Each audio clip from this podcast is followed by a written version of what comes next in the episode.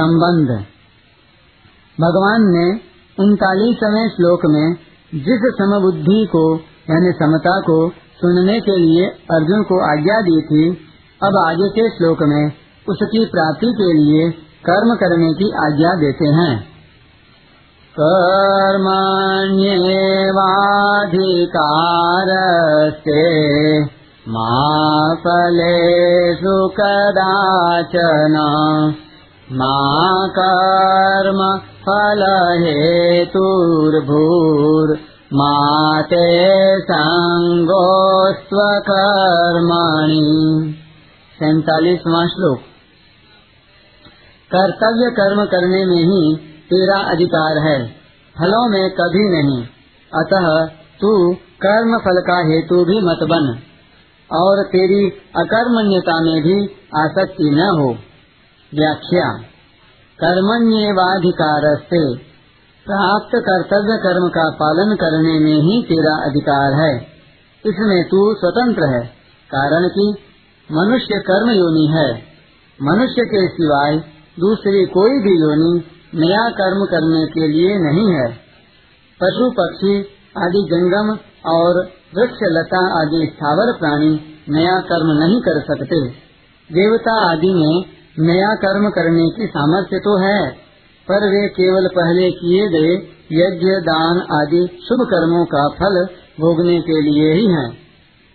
वे भगवान के विधान के अनुसार मनुष्यों के लिए कर्म करने की सामग्री दे सकते हैं, पर केवल सुख भोग में ही लिप्त रहने के कारण स्वयं नया कर्म नहीं कर सकते नारकीय जीव भी भोग योनि होने के कारण अपने दुष्कर्मों का फल भोगते हैं नया कर्म नहीं कर सकते। नया कर्म करने में तो केवल मनुष्य का ही अधिकार है। भगवान ने सेवा रूप नया कर्म करके केवल अपना उद्धार करने के लिए ही यह अंतिम मनुष्य जन्म दिया है। अगर यह कर्मों को अपने लिए करेगा तो बंधन में पड़ जाएगा। और अगर कर्मों को न करके आलस्य प्रमाद में पड़ा रहेगा तो बार बार जन्म का मरता रहेगा। अतः भगवान कहते हैं कि तेरा केवल सेवा रूप कर्तव्य कर्म करने में ही अधिकार है। कर्मणि पद में एक वचन देने का तात्पर्य है कि मनुष्य के सामने देश, काल, घटना, परिस्थिति आदि को लेकर शास्त्र विहित कर्म तो अलग अलग होंगे, पर एक समय में एक मनुष्य किसी एक कर्म को ही तत्परता पूर्वक कर सकता है। जैसे क्षत्रिय होने के कारण अर्जुन के लिए युद्ध करना, दान देना आदि कर्तव्य कर्मों का विधान है। पर वर्तमान में युद्ध के समय वह एक युद्ध रूप कर्तव्य कर्म ही कर सकता है। दान आदि कर्तव्य कर्म नहीं कर सकता। मार्मिक बात। है मनुष्य शरीर में दो बातें हैं। पुराने कर्मों का फल भोग और नया पुरुषार्थ। दूसरी योनियों में केवल पुराने कर्मों का फल भोग है। अर्थात कीट पतंग, पशु पक्षी, देवता, ब्रह्मलोक तक की योनिया, भोग योनिया हैं। इसलिए उनके लिए ऐसा करो और ऐसा मत करो, यह विधान नहीं है। पशु पक्षी, कीट पतंग आदि जो कुछ भी कर्म करते हैं, उनका वह कर्म भी फल भोग में है। कारण कि उनके द्वारा किया जाने वाला कर्म उनके प्रारब्ध के अनुसार पहले से ही रचा हुआ है। उनके जीवन में अनुकूल प्रतिकूल परिस्थिति का जो कुछ भोग होता है, वह भोग भी फल भोग में ही है। परंतु मनुष्य शरीर तो केवल नए पुरुषार्थ के लिए ही मिला है, जिससे यह अपना उद्धार कर ले। इस मनुष्य शरीर में दो विभाग हैं। एक तो इसके सामने पुराने कर्मों के फल रूप में अनुकूल प्रतिकूल परिस्थिति आती है और दूसरा, यह नया पुरुषार्थ करता है, यानी नए कर्म करता है। नए कर्मों के अनुसार ही इसके भविष्य का निर्माण होता है।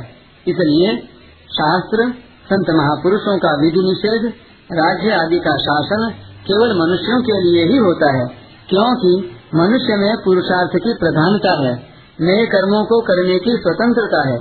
परंतु पिछले कर्मों के फल स्वरूप मिलने वाली अनुकूल प्रतिकूल परिस्थिति को बदलने में यह परतंत्र है। तात्पर्य है कि मनुष्य कर्म करने में स्वतंत्र और फल प्राप्ति में परतंत्र है। परंतु अनुकूल प्रतिकूल रूप से प्राप्त परिस्थिति का सदुपयोग करके मनुष्य उसको अपने उद्धार की साधन सामग्री बना सकता है, क्योंकि यह मनुष्य शरीर अपने उद्धार के लिए ही मिला है। इसलिए इसमें नया पुरुषार्थ भी उद्धार के लिए है और पुराने कर्मों के फल फल रूप से प्राप्त परिस्थिति भी उद्धार के लिए ही है।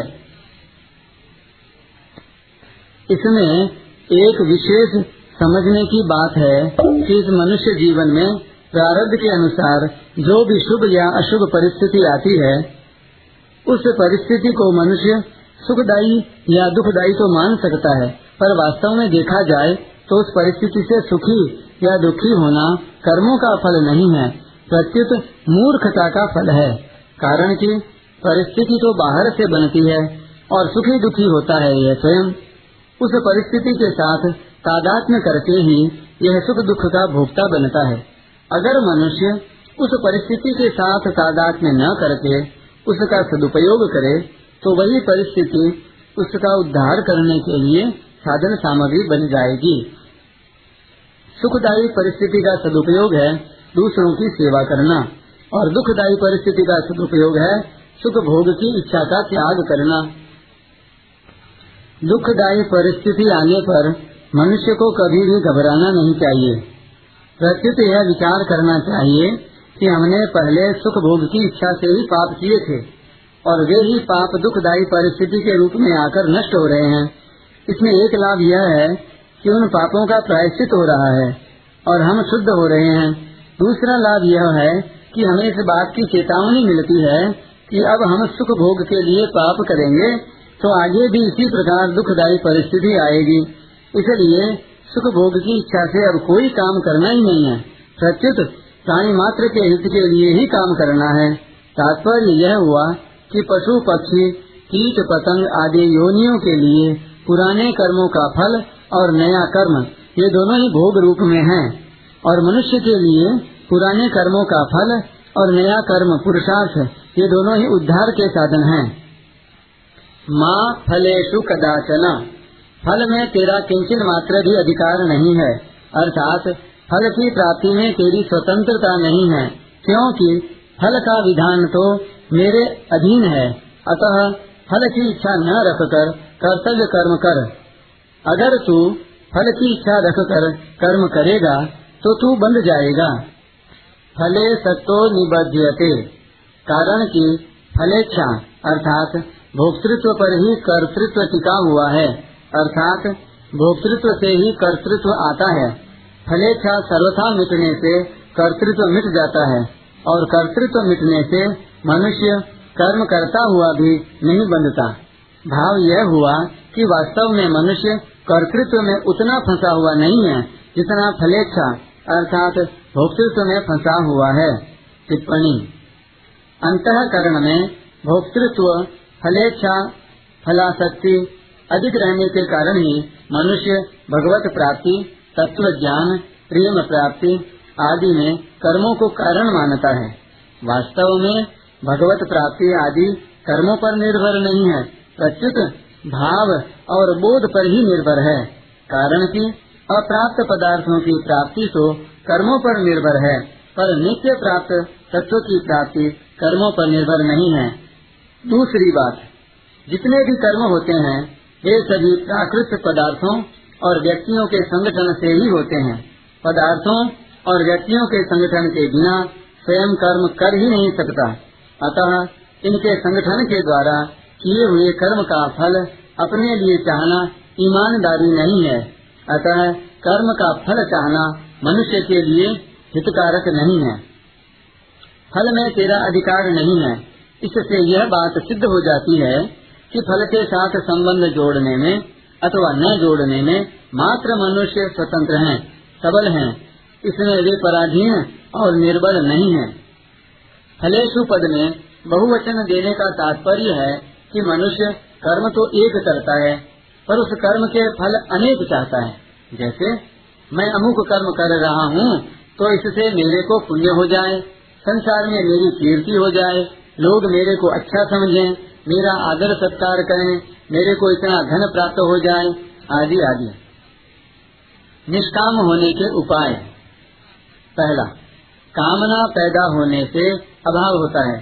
कामना की पूर्ति होने से परतंत्रता और पूर्ति न होने से दुख होता है, तथा कामना पूर्ति का सुख लेने से नई कामना की उत्पत्ति होती है, और सकाम भाव पूर्वक नए नए कर्म करने की रुचि बढ़ती चली जाती है। ऐसा ठीक ठीक समझ लेने से निष्कामता स्वतः आ जाती है। दूसरा, कर्म नित्य नहीं है, क्योंकि उनका आरंभ और अंत होता है, तथा उन कर्मों का फल भी नित्य नहीं है, क्योंकि उनका भी संयोग और वियोग होता है, परंतु स्वयं नित्य है। अनित्य कर्म और कर्म फल से नित्य स्वरूप को कोई लाभ नहीं होता। ऐसा ठीक समझ लेने से निष्कामता आ जाती है। निष्काम होने से संसार का संबंध छूट जाता है और परमात्म तत्व की प्राप्ति हो जाती है। कर्मों में निष्काम होने के लिए साधक में तेज़ी का विवेक भी होना चाहिए। और सेवा भाव भी होना चाहिए, क्योंकि इन दोनों के होने से ही कर्मयोग ठीक तरह से आचरण में आएगा। नहीं तो कर्म हो जाएँगे, पर योग नहीं होगा। तात्पर्य है कि अपने सुख आराम का त्याग करने में तो विवेक की प्रधानता होनी चाहिए, और दूसरों को सुख आराम पहुँचाने में सेवा भाव की प्रधानता होनी चाहिए। माँ कर्म फल हेतु तू कर्म फल का हेतु भी मत बन। तात्पर्य है कि शरीर इंद्रिया, मन बुद्धि आदि कर्म सामग्री के साथ अपनी किंचन मात्र भी ममता नहीं रखनी चाहिए क्योंकि इनमें ममता होने से मनुष्य कर्म फल का हेतु बन जाता है। आगे पाँचवें अध्याय के ग्यारहवें श्लोक में भी भगवान ने शरीर मन बुद्धि और इंद्रियों के साथ केवल ही पद देकर बताया है कि शरीर आदि के साथ किंचन मात्र भी ममता नहीं होनी चाहिए।